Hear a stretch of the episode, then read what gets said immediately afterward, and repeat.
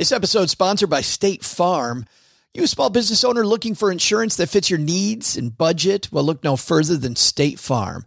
State Farm agents are not just insurance providers, they're also small business owners who live and work right here in your community. They understand the unique challenges of running and protecting a small business. When it comes to small business insurance, State Farm knows what it takes. Create a plan that fits your needs and your budget. State Farm agents are ready to help you choose personalized policies that truly understand your business. Insure your small business with a fellow small business owner. Talk to a State Farm agent today and get started on personalized small business insurance that fits your needs. Like a good neighbor, State Farm is there. Talk to your local agent today. Who's with me? Please hold for an important message fresh from the basement.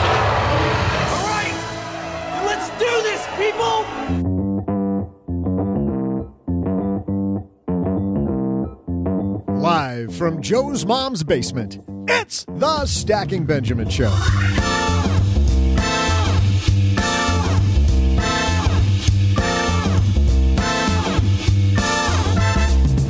I'm Joe's mom's neighbor, Doug, and today we're really giving you the business. Wait, wait, what, what's that? Oh, we're not? Um, uh, okay, all right. Hey, my mistake. Today we're talking about going into business. Doesn't sound like as much fun for me, but maybe you guys will like it. Hey, ever wonder about starting your own side gig or maybe next great entrepreneurial adventure? Here to help, we welcome from Inc. magazine, Maria Aspan. Plus, in headlines, millennial money expert Stephanie O'Connell joins us to talk about new layaway alternative, Afterpay. Should you be using it? Plus, Cardi B finds it hard to meet her bills. We throw out the Haven Lifeline and still save time for you to watch the Wizard of Trivia podcast segments do his business. Well, not do his. Anyway, and now, two guys who someday may enter the podcasting business. It's Joe and O J J J J G.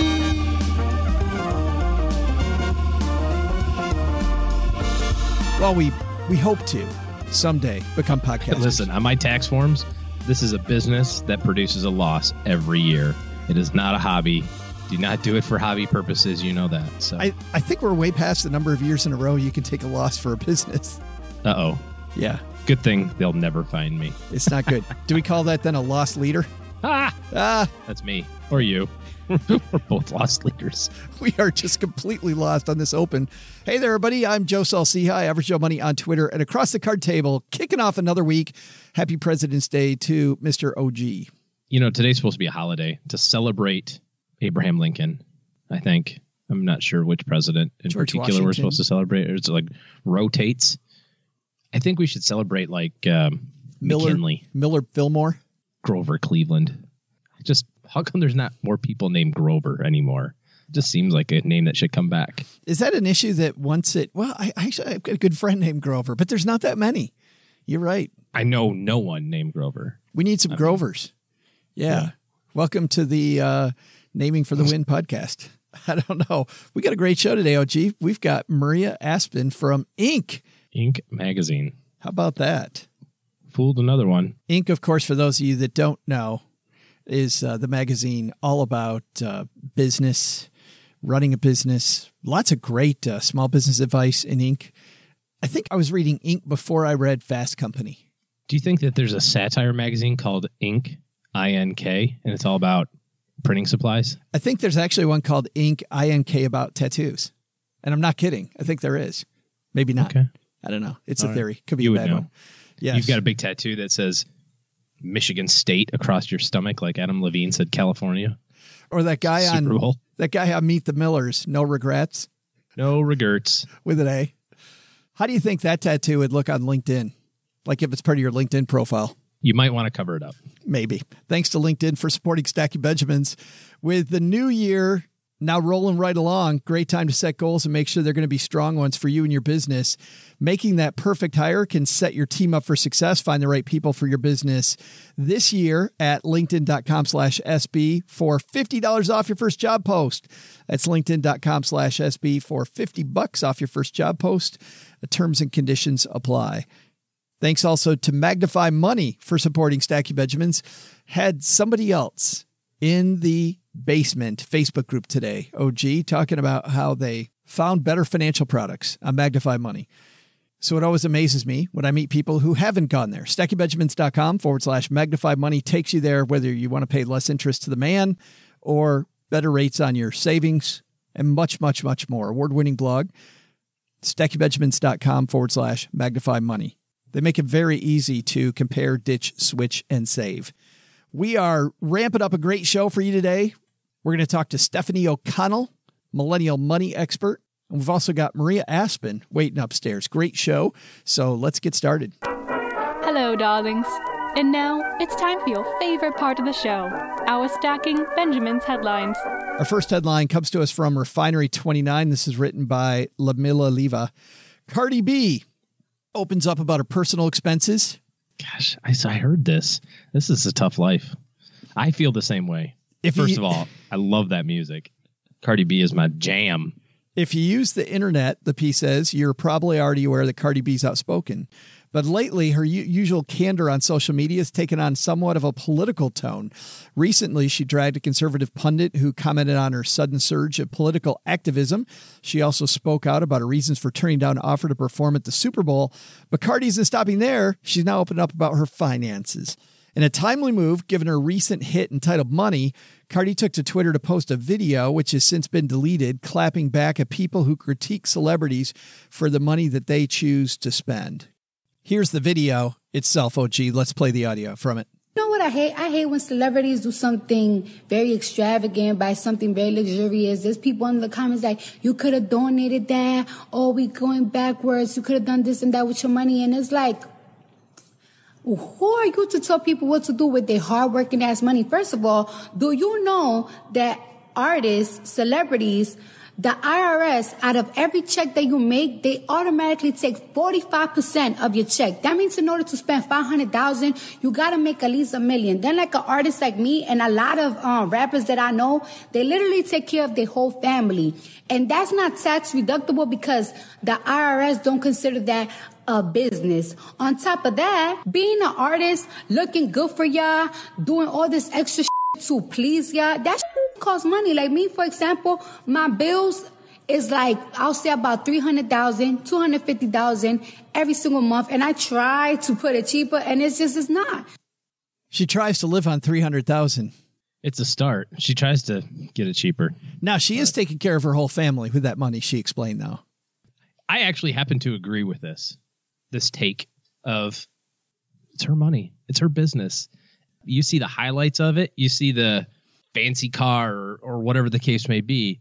Maybe she already does give a whole bunch of money to charity. And she mentions that she's taking care of her family. It's a different world. Like you can't compare the spending patterns in somebody who makes five or eight or ten or twenty million dollars a year to somebody who makes eighty thousand dollars a year and then pass judgment on, you know, well, you shouldn't buy that car. That's too much money. You should donate it. It's like proportionally, you could say the same thing with about anybody. For me, too, with a celebrity, is it part of being a celebrity aspirational for followers? Like followers like seeing you in these exotic places. They want to see you. Or I think she sells more records because she shows a certain lifestyle. Like for a celebrity renting a car for two weeks, it'd be something dumb for you and I to do. But if she's going to make a music video with it, you know, we even talked to D1 about renting that uh, Maybach for like an hour. so Yeah. he, so he could do that video. You know, there's something there's something there that helps them make even more money. So in that context, you know, it's really not just something as simple as what she's spending her money on. That's a that's no different than a uh, financial planner taking a client out for golf with two of his buddies, hoping to get two more clients. You know, Well, and the point she makes about the IRS also half a million, and you got to make a million. That also is very true. yeah. I mean, she's rounding, but um, Sure. Yeah, and especially in the professional artist world, there's managers, agents, you know, there's all the talent for setting up all this stuff. You know, I saw a story about how uh, Taylor Swift, you know, made whatever 280 million dollars on tour. And the headline is so misleading because it's like, oh, Taylor Swift made a 280 million. It's like, well, she didn't. She probably made 100 million or 80 million or something, which is a lot of money too. But how much does it cost to take everybody on an airplane? Yeah. I can tell you. I can tell you how much it ta- costs to take four people on an airplane to three cities to play at improvs. I have no idea how much it costs to put a whole band on an airplane to play in 37 cities, you know, with a tight schedule. And you've got all the people to set up the stadium and the concessions people. And you know there's just so many moving parts to that that it's really not fair to to look at that top line stuff. And that's no different than any business. You know it's like you know this too being a business owner sometimes people forget that revenue is not the same thing as net profit Yeah. there's a there's a wide range of other stuff that happens in between there so Well, and how often do you see people that have a lot of revenue and no profit? Well, and, sure. And that's all they focus on. They focus on that top line. Well, hey, I brought in six million dollars. Well, and your expenses were six point two million. You still can't Yeah. you still can't balance your checkbook. Right. Yeah, this is just I think a really a really good example of you can't compare yourself to people too far away from from where you are really. Entrepreneur coaching group that I belong to, Strategic Coach, one of the criteria that they had was that they segregated your group by income, personal income, not business revenue. And at first I didn't like that idea. I thought, well, I want to hang around the guys that make a million dollars. But you realize very quickly that people that have the same income have a lot of the same issues going on in their business. And it really wouldn't be fair to the guy that made $5 million to have to talk to me about my $100,000 problem. Just like I would never be able to relate to his $5 million problem because it's just such a different thing. So I think it's important to kind of, you know, if you want to follow people on Instagram and have, have a little aspiration for moving up the food chain, so to speak, I guess that's fine. But Uh, maybe withhold the judgment on how Cardi should spend her hard earned cash. And our second headline, OG, comes to us from Glamour. That's where you and I Oh, I love my Glamour subscription. we hang out all the time. This is a cautionary tale by Samantha Leach that came out just a couple weeks ago. Afterpay is making layaway sexy for millennials, but what's the real cost? KKW Beauty, Third Love, Mansur Gabriel. Boy, I butchered that one. Uh, buzzy brands like these now offer a buy now, pay later option, but is the service leading users to think we can spend more than we can afford?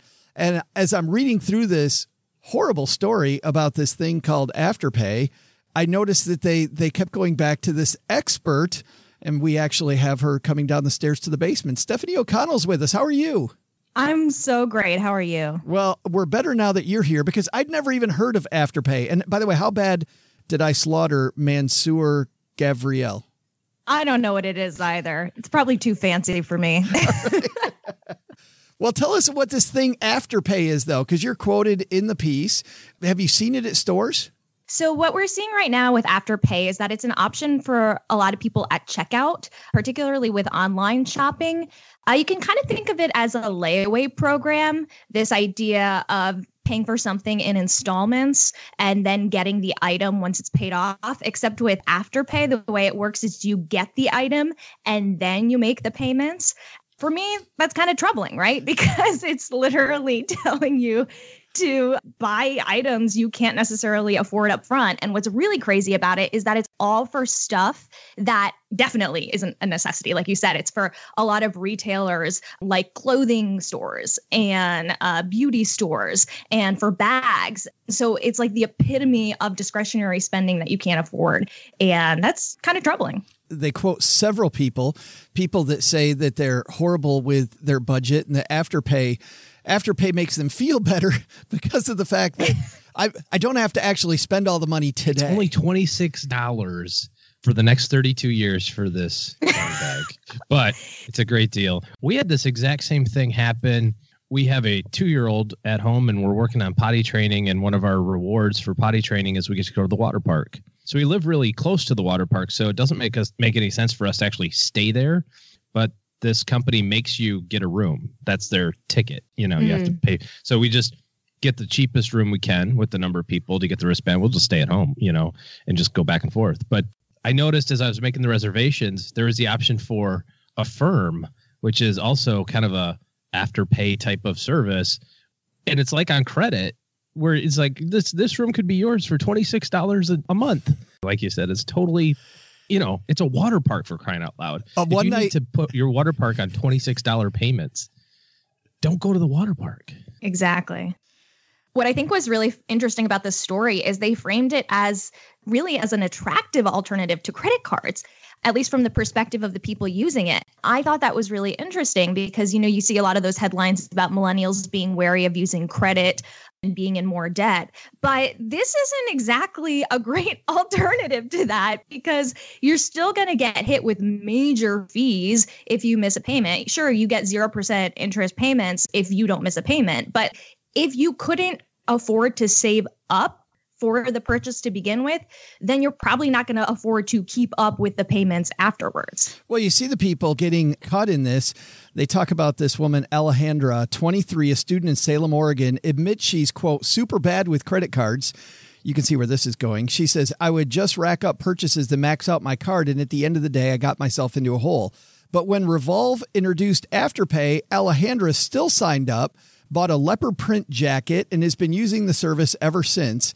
In two months, she spent about $700 on things like an Urban Outfitters record player for my boyfriend, along with some records and a few NASA t shirts, she says. So she admits she's horrible, Stephanie, with credit cards, but this is way better. right. I think it's creating a false sense of security. This idea of the 0% interest after you make that purchase. I don't know. This might even be worse than credit because you can't even build credit using Afterpay. Right. So bad activity like missing payments does get reported to the credit bureaus, but good activity does not. So I don't really see the benefit at all, to What- be honest. What's the lesson here, Stephanie? The lesson is if you have something that you really want to purchase and it's a discretionary expense, if you cannot save up for it in advance, it's probably a good indication that you will not be able to keep up with payments with a service like Afterpay if you buy it now and try to pay later. So just don't do it. I think that's fantastic advice, and we'll leave it there. By the way, since we have you here, there's always something fun going on at stephanieoconnell.com. What are you working on now? Oh, I'm working on video. That's the way we're going now. So we're doing tips every single week on different money topics, short, easy things you can implement right away in your financial life for a quick win. That's awesome. They're always so fun. And you know what? We'll link to your platforms, uh, all the bajillion places you are on our show notes page at stackingbenjamins.com. 42 bajillion. 42 bajillion. yes, that's right. I try, I try. Stephanie, thanks for hanging out with us for a few minutes and explaining this uh, train wreck in slow motion to us. Thanks for having me. Thanks to Stephanie again for dropping by. Yeah, she uh, kicked the podcast up quite a notch by making an appearance. Yeah, thank goodness we brought a pro in to save the headlines. She did. She saved it. Absolutely. And how about this idea of of buying a bag and paying uh, bunches of payments, and if you miss one, bam, you're paying tons of interest. Yeah, if you need to uh, buy a handbag on credit or shoes on credit, maybe it's time for a different job. It it very well might be. By the way, thanks to LinkedIn for supporting our podcast. If you've tried to hire somebody lately, you know it's hard. OG, you've been working on hiring people recently, and it is very, very difficult to find that right person. It is. It's very difficult to find good work. Well, now that we're surging into the new year, it's a great time to set goals to make sure it's going to be a strong one for you and your business. Making that perfect hire can set you and your team up for success. But where do you find that person? You can post on a job board, then you'll hope that the right person applies. But why leave it up to chance when you can post your job where people already go every day to make connections, grow in their career, and discover job opportunities? LinkedIn. Most LinkedIn members aren't checking the job boards regularly, but nine out of 10 LinkedIn members are open to and interested in new opportunities like yours. With most of the U.S. workforce on LinkedIn, posting on LinkedIn is the best way to get your job opportunity in front of more of the right people, people with the right skills background for your role who are also ready for something new. It's the best way to find the person who will help you grow your business and why a new hire is made on LinkedIn every eight seconds. Find the right people for your business this year. LinkedIn.com slash SB and get $50 off your first job post. That's LinkedIn.com slash SB for 50 bucks off your first job post. LinkedIn.com slash SB. Terms and conditions apply. I think our takeaways today I think uh, you already made the one about the handbag. If you need a modern version of layaway, modern in air quotes, probably just put the item back and walk away from it. And then I think when it comes to uh, Cardi B and taxes, maybe maybe people shouldn't be so judgmental about other people and their money.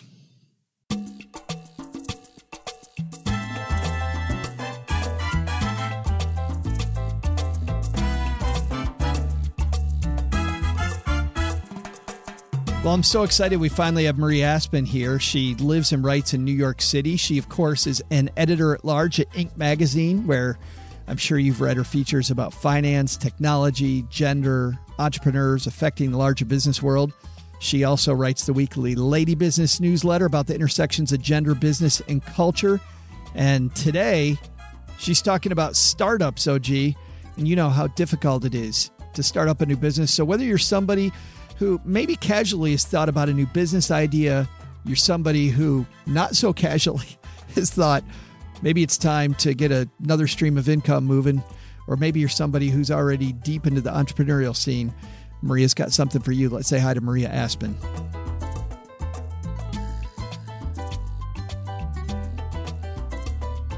And coming down the stairs to the basement, it's our new friend Maria Aspan. How are you? Hey Joe, I'm great. It's uh, it's good to be down here. Well, thank, we're so glad that you're here to talk entrepreneurship because we don't get to talk about it enough. Yet we have friends of the basement who will often write to us and go, "Hey, I got this idea for a startup or I got this idea for a new business and I've never done this before." So you're the perfect person for us to talk to. But I thought before we start with all the awesome stuff that's in the book, You've interviewed so many people. Like I've watched you interview Bethenny Frankel. I've seen you interview at industry conferences. You obviously talk entrepreneurship all the time. You and I have seen a lot of train wrecks. Tell, yes. t- tell me, tell me where the wrong place is to start, Maria, when it comes to starting a business. Oh, there are so many. And, uh, you know, one of the things I say up front in the book is like, not to be a downer, but 70% of businesses fail within 10 years. So th- there are a lot of train wrecks out there and you can you can see them in so many different ways. One of my favorites that we mention in the book is a woman who had a an events business and she she was thinking about the Reddit guys and all the Silicon Valley founders who, you know, crash on each other's floors and start their businesses out of garages and tap their 401ks and use up all of their money. And she wrecked the credit score for herself and her husband, and her marriage fell apart. She she had two young children and it's kind of like that's that's probably not what you want to do to pursue your dream of starting a business. Oh that just puts a pit in my stomach. And i think about how many times that one's probably happened. I mean you have a whole chapter where you talk about friends and family. And i want to get into i want to get into friends and family more but but it is a big issue. Like when you start a business your whole family comes with you whether they want to or not Exactly, exactly. Uh, whether or not you're going into business with a sister or brother, like uh, Alli Webb, the founder of Drybar, started the business with her brother, or if you're going into business with a spouse, the couple that started the Knot, now XO Group, um, they're married. Or if you're just asking for money from your parents or grandparents, you know, there are all these different conversations that you you need to have, or that at least you should be having if you want to make sure that like starting a business doesn't wreck your relationship or vice versa. Is there generally a rule around that, Maria? Like starting a business with a loved one or a friend is a bad idea, or or do you just have to know going in that it might wreck the friendship? I think you have to know going in. You know, we talk at Inc., we talk to people on both sides of that. You know, people who have gone into business with a loved one and it's blown up in their faces, people who have gone into business with a loved one and who have said, you know, we already know how to communicate. We know each other's strengths and weaknesses, and you have to be essentially married to your co-founder anyway. So who else should I do this with than my spouse or or my sibling? And inevitably, I'm sure there's still surprises though. There's still surprises. One of my favorite interviews that I did a couple of years ago was with a they were a couple, a married couple. They had a daughter. They started one of the fastest growing legal edibles businesses in Colorado. So they're in the business of legal weed. And they were married. They started the business. Their marriage broke up, but they they kept on running the business together. That I think takes some extraordinary communication skills. That's incredible. I've only heard that a couple times and I'm always amazed when that happens. If your business can endure, well, maybe you found what, you know, the relationship you really should have had in the first place. exactly. I want to quote you from the very beginning of the book. You say, You want to start a business, you've got the idea, you're ready to hustle, but how much money do you need to launch your startup? And then you go into the average cost of starting a small business being uh, $31,000 10 years ago, and it's a lot more today. It's a lot less. Or it's a lot less money today. I'm sorry. Yes, Yes. it's a lot less because of technology. You can start a business online. Is that generally the safest way if somebody's thinking about starting a business is to bootstrap it? Generally, yes. I mean, we, so at Inc., every year we have the Inc. 5000 list of the fastest growing private companies in America. And we do a survey of the CEOs and we ask them, you know, how much money they use to start their business and also what kind of funding they use to start their business. I think this past year, 42% of those 5,000 CEOs told us that they used less than $5,000 to start their first business. So, and they were able to, they were able to become entrepreneurs that grew their businesses into something that was huge and successful and growing tremendously.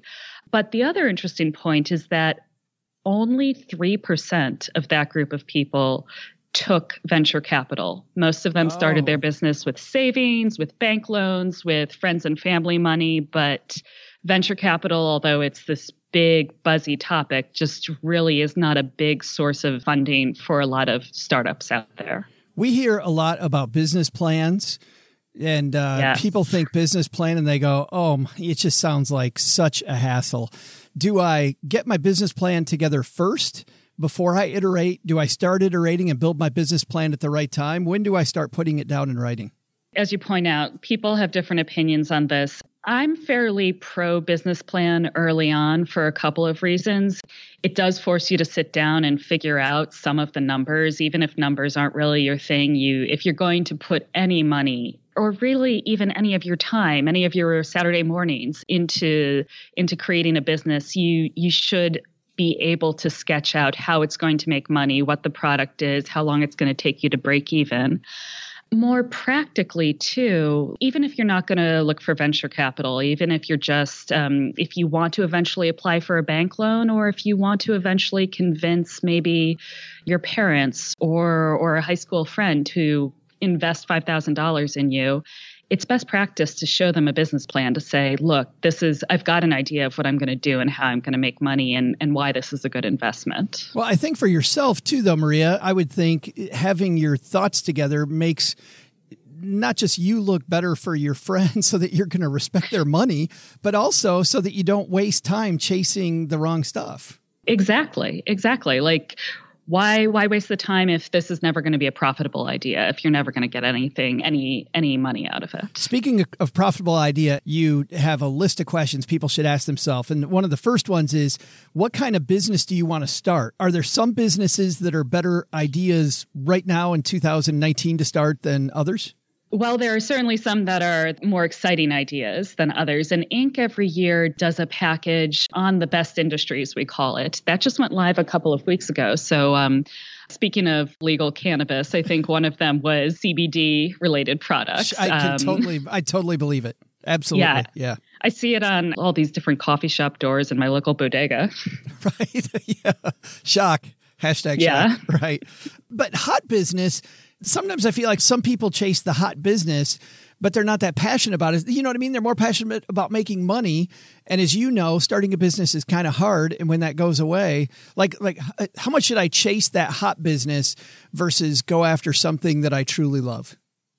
That's a really good idea. I I would say you have to go after something that you really love and also that you know something about. Um, again, on on the survey we do of the Inc. 5000, something like 40% of the successful CEOs start a business when they were already working in the field, and that makes sense. It's going to be a lot easier to get something off the ground and also just to see where the opportunity lies if you already know something about the industry, about how it works, if you have contacts and and people who can help you or who would be interested in sell, in buying your product. I, I like how you tell a lot of stories throughout your book. As an example of being passionate about something, uh, Melissa Ben Ishay, did I pronounce that right? Yes, yes, uh, uh, baked by Melissa. Yeah, so she so she gets canned from her job and goes home and makes a bunch of cupcakes. Tell that story. This is great. You probably know Baked by Melissa, especially if you're in the New York area or they've got a big e commerce business. They're mini cupcakes. You can have a bunch of different flavors, and it's kind of a, a guilt free right. little indulgence. They're always around the Inc. offices. It's, it's terrible and, and wonderful. She was fired from her job in 2008. She went home and she baked hundreds of cupcakes. And she would call up companies and places where she had contacts and said, Hi, this is Melissa from Baked by Melissa. You know, I have a catering company. Do you need any cupcakes for your next event? And one of the things that I thought was so so great about that story is that she also started her business with with a sibling, with her brother, and and she would go to him and say like, "I feel like a complete fraud. This is just me in my kitchen spending my spending my time baking and then I'm trying to pretend that I have a business when I'm calling up other, you know, companies looking for catering orders, but she essentially faked it till she made it. How much of being an entrepreneur is being a great marketer because that just sounds like a great well not not a great marketing strategy knocking on doors saying, "Hey, do you want my cupcakes?" but it sounds like a ballsy way to market your stuff. Yeah, and I think you have to have grit. You have to be willing to do the marketing hustle. And whether that's the cold calling or the Instagram or the podcast, or, you know, one of the things that we mentioned in that first chapter is that if you're going to start something on your own, like Melissa did at first, uh, you have to make sure you build in time to market it, to deal with all the logistics of acquiring customers and of selling it. It's not enough to just spend your time baking cupcakes or, or coding and creating a, an app. You then have to spend your time, you know, making sure that people will buy it. Next question you have is how many people do you need to run your startup? Any guidance for us there? That really comes down. I mean, uh, sorry to go back to it really depends, but it, it does kind of you know, if you're a service based business, for example, if you're a lawyer or an accountant or you're offering your consulting services, you can probably do that on your own for quite a while. If you're if you're making a product like t-shirts or if you're coding something or if you're baking cupcakes, that's going to be hard to do on your own for very long. I want to talk. You've got several other questions, and I'll let people, if they obviously are interested in the questions, to to read the book because I want to skip a little bit to the, some of the places that you go for money, and I want to specifically. Mm. Ask you about friends and family because I've had friends and family members ask me for money in the past. Is that a great place to start? Is that a horrible place to start? I would say it wouldn't, I would not advise it being the first place to start. First of all, if you have any siblings, that can create tension. For instance, if you're asking your parents for money and uh, they're giving you a $25,000 check and not your siblings, that Christmas or Thanksgiving next year might be a little bit tense. Yeah, right. Um, if you don't, but you I, know, it, but I still think, Maria, not to cut you off, but I still think that tension versus a 0% interest rate or, or a much more lean interest rate or people that still have to accept you when the payment doesn't come up on time because you're blood related. I mean, you know what I mean? It seems like there's that push and pull there between uh, tension and uh, favorable uh, favorable terms. Well, absolutely. I guess it's a two part answer. It's probably not the best place to look for money up front. Like, you should probably have some savings built up, maybe try to get a bank loan if you're going to look for outside investors, friends and family is probably the first best place to start. That's that's why a lot of a lot of startups have what they call the friends and family round. When your startup has progressed to a point where you feel confident that you can pitch it to other people. Because then, yes, once you get into professional investors, you've got the sharks or you know you've got a lot of people who are going to try to get the best deal for them not necessarily for your best interests which is something that you can usually assume that your friends and family will be looking at for your interests as well as their own. Are the sharks before or after going to a bank I mean the sharks generally, not uh not Shark Tank, because there are a couple right. of there are a couple of sharks of Shark Tank who uh, who shared their stories for this book.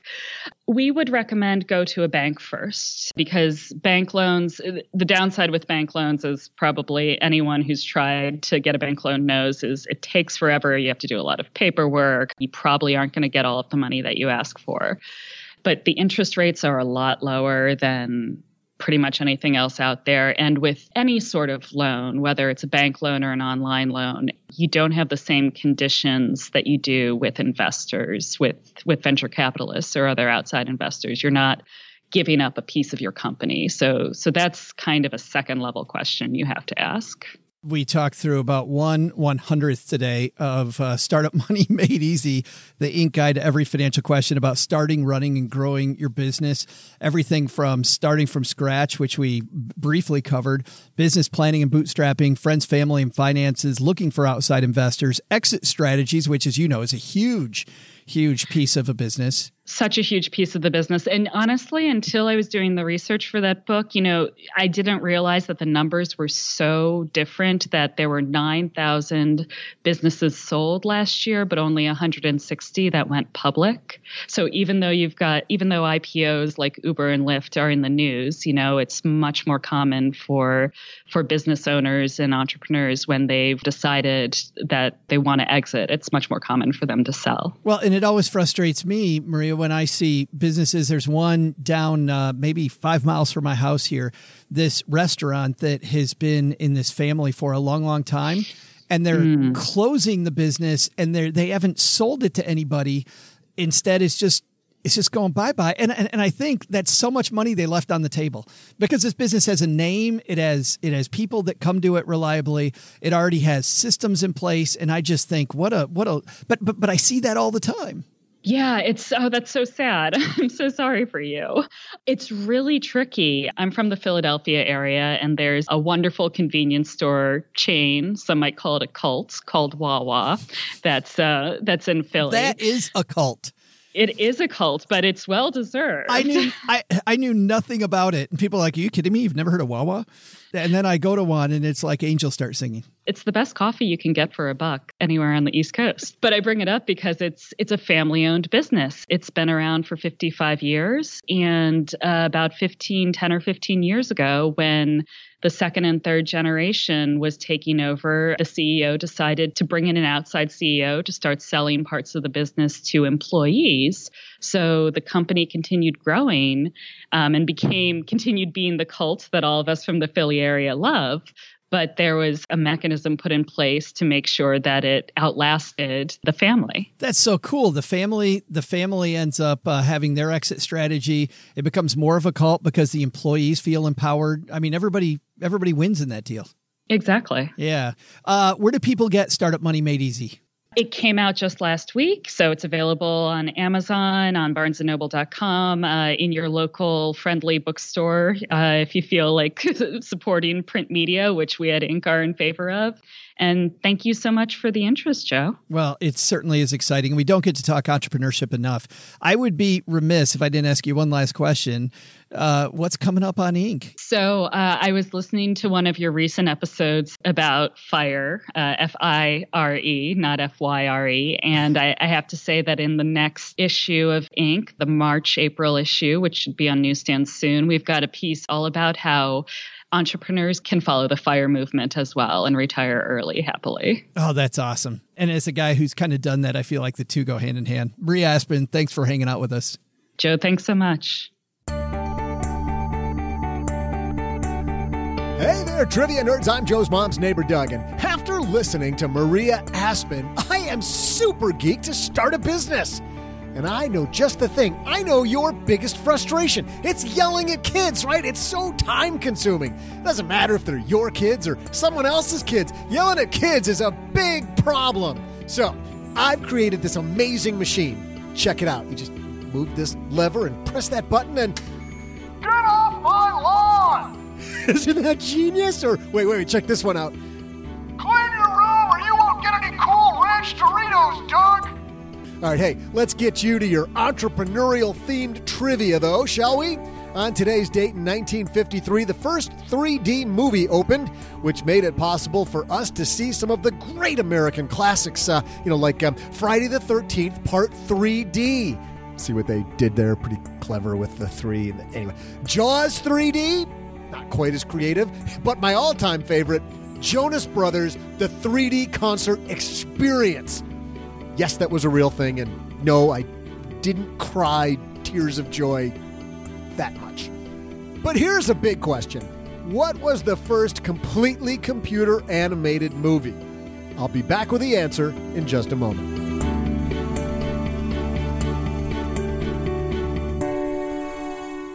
It always amazes me when someone in our basement Facebook group says, Hey, where do I find a good interest rate on a savings account? When we talk about Magnify Money all the time. And it just shows me we haven't talked about it enough, have we? Because if you head to stackingbenjamins.com forward slash magnify money, you will see that they're the number one place to compare products, ditch your old bad one, switch to the new one, and uh, live a fantastic life where you're giggling every time you look at your bank statement because of the fact that I don't know if you'd actually giggle. Uh, your mileage with giggling may vary, right? But when we take a look, I'm going there right now. You might hear me typing stackingbenjamins.com forward slash magnify money. You have to put in a zip code, so your results may vary. But looking here, CIT Bank paying 2.45. Viobank 2.41, My Savings Direct 2.4, CIBC 239, US Alliance Financial 236, Popular Direct 236, Citizens Access 235. It's funny, Wealthfront just came out saying that they're going to pay 2. Point, what 2.24, I think. And that wouldn't even make the top 20 at Magnify Money. What I like is they not only compare savings accounts, but they also give them grades. They'll give them a fine print score based on the amount of complexity of the stuff that you got to sign to sign up, what your minimum deposit is that you have to have to get that rate of return, and then how much money you'll save over your existing product. Not only that, they also have better checking accounts, CD rates, personal loans, student loan refinance, parent plus loan refinance options auto loan, if you have to take out an auto loan, I think I would compare rather than just go to a dealer or just a one place. And then on the credit card side, balance transfer for 0% or lower interest rates on the credit card. Also, 0% credit cards, low interest credit cards, secured cards to get started. And then, of course, if you're somebody who pays your credit cards in full, I always like hearing about people who actually were able to play the points game using cashback rewards StackingBenjamins.com forward slash magnify money. It's all there. If you haven't been there, you owe it to yourself to just, at the very least, check it out. Hey there, trivia fans. I'm Joe's mom's neighbor, Doug, and I just made my first commercial for my new product. Marketing's everything, right? So check this out. Hey there, parents, friends, and creepy next door neighbors. My name is Doug, and I'm here to solve the number one problem in neighborhoods everywhere Tired of yelling at kids until your voice is hoarse? Well, say hello to the solution that's taking the world by storm Doug's Auto Yeller. Just switch this knob, hit the button, and. Easy peasy, right? Or how about this fan favorite? What do you think? Money grows on trees? Yes, all your favorite classics are here, but also favorites like I am counting to five. Or this little pearl. Is that chocolate or poop? These priceless gems can all be yours for the super low price of $242.99. But that's not all. Oh no, ever waggle your finger in that brat's face until it hurts? If you order today, I'll throw in my special Finger Waggle Extension. This molded plastic genuine flesh tone extender shakes as close to little Jimmy's nose as you've always dared. Three AAA batteries not included. And if you can't afford it today, Old Doug's operators have attractive financing options available. That's, right, Doug's, Auto Yeller and the free finger waggle can be yours for the low, low price of $242.99, plus shipping, handling, and maybe a tip for Lou, our delivery guy. You know, to be safe, you know what? Just throw us some money in the $300 ballpark, okay? Hey, you want in? Send your $300 to Joe's mom, care of Joe's mom's house, with a post it note saying you want the Auto Yeller and finger waggle combo. In no time, you'll be saying, Because I said so, that's why. Amazing, huh? Start placing your orders now. And while you're doing it, let's get you to today's trivia answer, shall we? Here was that question one more time. The first 3D movie opened on today's date in 1953. But what was the first completely computer animated movie? If you said Pixar's Toy Story back in 1995, you're probably right. To get it right, I'll take five bucks off my amazing Auto Yeller offer. Just tell mom you aced my trivia. Plus, I'll throw in a bonus track that Joe's mom says to me all the time. This is not a hotel, buddy. See ya. Nice job with the Pixar pull. You're, yeah, not bad. you're a genius. Tell Doug to get out of the way. We got work to do. no, he's got all of his all of his uh, crap for his new business all over here. Doug's Auto Yeller. That could be a hit. I'll subscribe. You may have, may or may not have uh, yelled at the kids once or twice. It's funny. I, I actually don't yell at my kids very often, but when I do, I make sure it's full of f bombs so they know I'm serious. nice.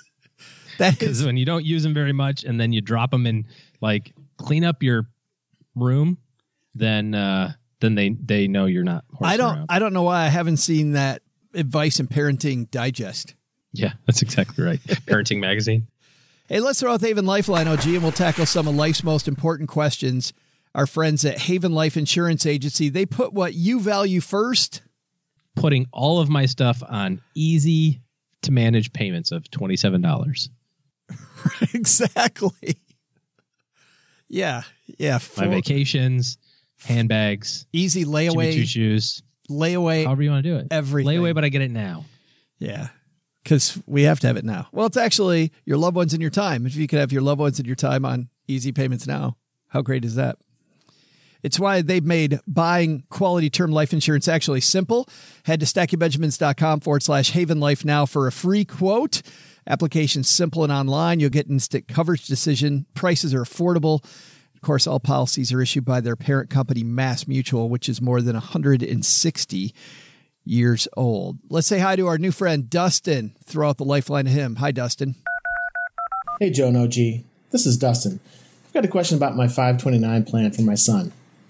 Now, I could be wrong, but I think I may have actually learned something. And I know that's crazy, but it is 2019. And this is the year that maybe somebody's actually going to learn something. So maybe that's me. Pretty excited, actually. Now, I think I may have learned that if you are planning on using your money in the next three to five years, that you should not have that in the stock market. Well, my son goes off to college in about a year and a half, and I have about $20,000 in the stock market right now for that college, and I feel like maybe that's not the best place for it if I want to spend that money in just a few years. So, should I take that money, roll it over into some more, I don't know, money market type of fund, or should I leave it there and hope the stock market does fine and just withdraw as needed? What do you what do you think? I'd be happy to hear your thoughts. I'm looking so forward to that t-shirt. Yes. That might be a little over and above the Call of Duty right there. It's all right. No problem. Free t-shirt. That is that is awesome. OG, what are you thinking? So if he's got a college kid in a year and a half, that makes him a junior right now. So one of two choices here. How we tell people to do it is when your child reaches a freshman year of high school, you take out the freshman years of college's 529 money and put it conservative. That might be short-term fixed income or the money market fund. It's still within the 529, right? Because the 529 has an umbrella and inside of it has a whole bunch of different funds that you can pick from. So just pick a conservative option for that year's tuition payment or that year's expense, whatever you're planning. And then you just kind of subsequently do that sophomore for sophomore, junior for junior, senior for senior. And then by the time they go to college, you've got it all in cash. Now, with $20,000 in a 529, I'm not sure that that pays for all of college, depending on where you're going, I suppose, but it pays for some. So, my question back to him would be when do you want to use the money? If you are saying, hey, you know what, I think that maybe I'm going to use this for his last year of school and he's a junior now, I'd wait till he's a senior and then put it in cash. If you're like, I'm going to need this money in a year and a half from now because I'm paying the first year of college and then he's on the hook for the rest of it, then it needs to go into cash by nightfall there's too much variability in the stock market to afford the chance of that money getting cut in half between now and now and then. I mean, just think of it this way. What if it's November 2007 today and your kid goes to school March of 2009. During that period of time, the stock market was down about 50%. How do you feel if you go to write the check for tuition and you're $10,000 short? You know, because you let it sit in there. Well, you have no time to let that recover, right? Because now you need the money, so you're going to have to sell at that moment. So I think it's just too risky. Obviously, you missed potential upsides, and you could look at that and say, well, yeah, but if I left my 20 grand in there, I might get another two, two and a half thousand, or three thousand, you know, if I just let it ride. But that's a kind of uneven risk trade for me. Make 2000 against the chance of losing 10. Right. The time horizon doesn't work out. So I'm putting it in cash if you need the money in the next three years. And if you need it four years from now, I'll let it sit in there for the rest of the year, but it's going into cash at the beginning of next year. Not that you need me to agree with you, but I totally agree. Well, that's awful kind of you. Isn't that great?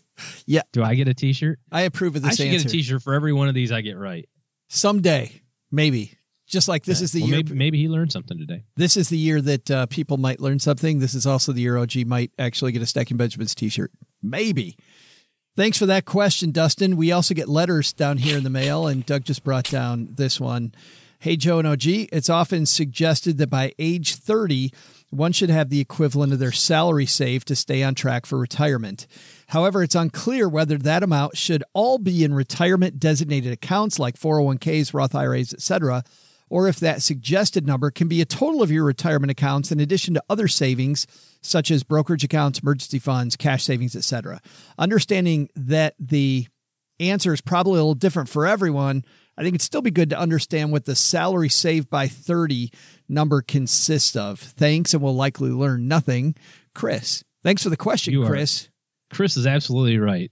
I have absolutely no opinions about this. In fact, I despise all of these things so much. These rules of thumb of like, you know, when you're 30, you should have this amount of money. And by the time you're 40, you should have done these 50 things. And by the time you're 50, you, you know, blah, blah, blah. Um, because it's so different for everybody. And he answered his own question. I know that this is probably different for everybody. Yeah. I'm laughing because I feel exactly the same. it's it's it's clickbait. He just asked us whether or not we like clickbait. No, I hate it. So the answer to your question is is you should have as much money at age 30 as you need to be on track for your goals, which may or may not be the same as other people's, which may or may not include retirement accounts or not non-retirement accounts or real estate or cash or money in a mattress or gold bars or whatever the hell you feel like investing in. The answer is uniquely personal. I totally agree. I disagree with the premise of this question completely. I think that the best thing for you to do is do what Stephen Covey talks about and begin with the end in mind. Think about what the goal is, earmark assets toward that goal, use one of the many online calculators that will tell you where that's going to put you, find out exactly how far ahead or behind you are instead of some random 30 year old, 40 year old, 50 year old, whatever that might be. And you'll get an answer that's much, much closer. And the cool thing is, it isn't hard. It was on Business Insider said these are the 30 places you must visit by the time you're 30. Otherwise, you're not cool enough on Instagram. and it was on Flipboard, so it's totally legit. Except it really wasn't on Flipboard. It was an advertisement on Flipboard. Ah, so I I, clicked it on. Flipboard, opened a new window, and now I have all these stupid windows open, and I'm pissed. And they all have autoplay video. Thank God. Because how would I know what you're selling on your site unless you autoplayed it in my face? Speaking of, this was brought to you by Haven. You can get Haven Life. well, stackingbenjamins.com forward slash Haven. Haven If Life. you'd like to. Yes. Haven Life. If you'd like to uh, apply for life insurance, please do. But uh, anyway, so these are stupid rules of thumb. I don't Um, know. I don't know, Chris. To directly answer his question, we don't know, do we? What is included Oh, here in I'll, your- I'll just I'll make a decision. The decision is it includes all of your money. Done. There. It includes everything. There it is. Yeah. There you've got the answer. Yeah. Take it for what it's worth. Doing the math is not that hard. Thanks for the question. If you've got a question for the show, send those to uh, us this way. Head to stackingbenjamins.com. You'll see at the top of the page a link that says questions for the show. Click that link.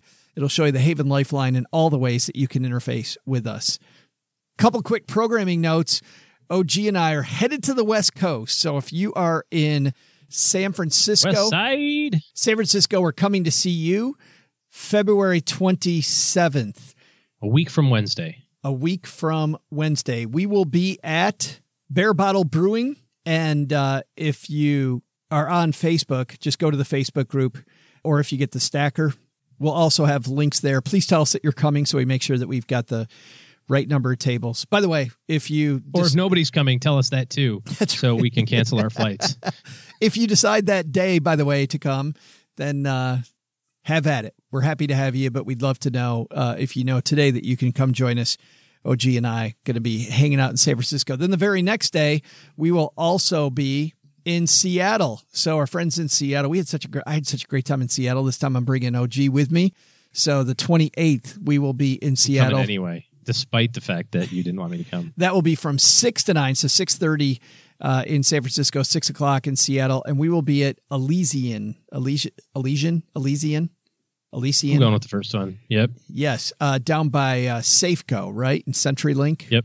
Yep. Yeah, CenturyLink right that there. that one. I don't know the exact uh, offhand. Don't have the exact address. Well, the other one's closed, so don't go to the one that's closed presently. Yeah, It's not actually- at the one that was last year. no It's one by the uh, by the fields. So by the fields. I think it's called the Fields. There you go. That sounds right. So. Very Oh, cool. Yeah, that would be fun. Seattle's a blast. And um, also, if no one's coming to that, let us know that also, so we can cancel our flights. Well, we already have a nice number of people coming to both of these, Well, which is cool. Can't wait to true. can't wait to meet. Uh, so I guess we have to go. can't wait to meet up and have a good time chatting with other stackers.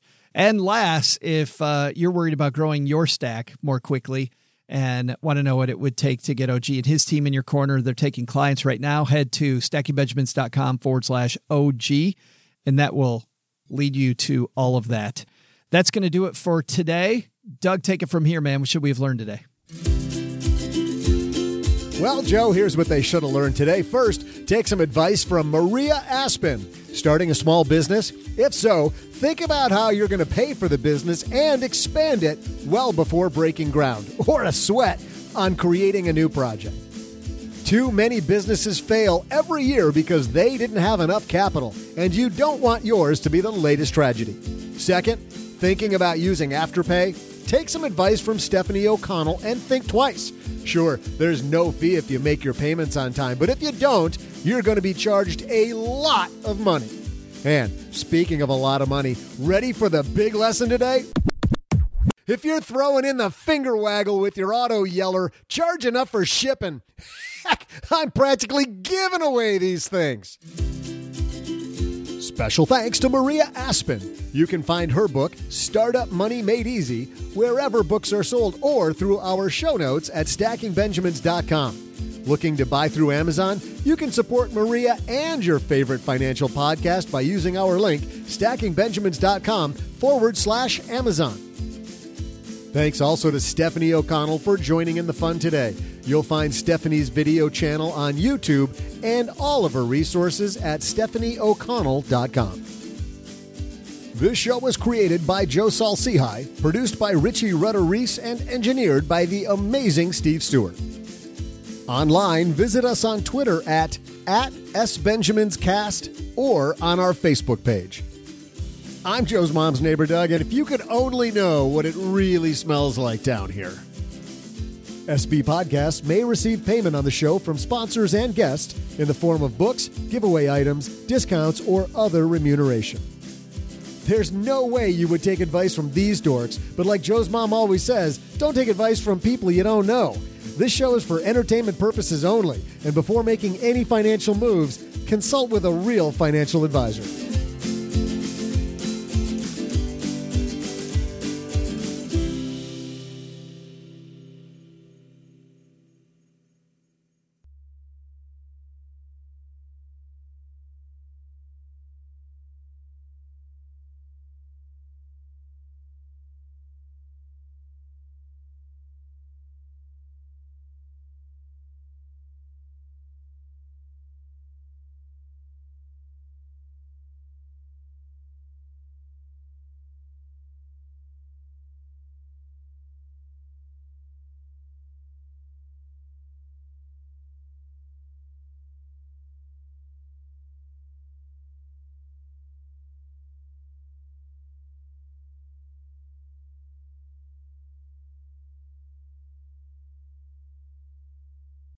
Welcome to the after show, the part of the show that doesn't exist.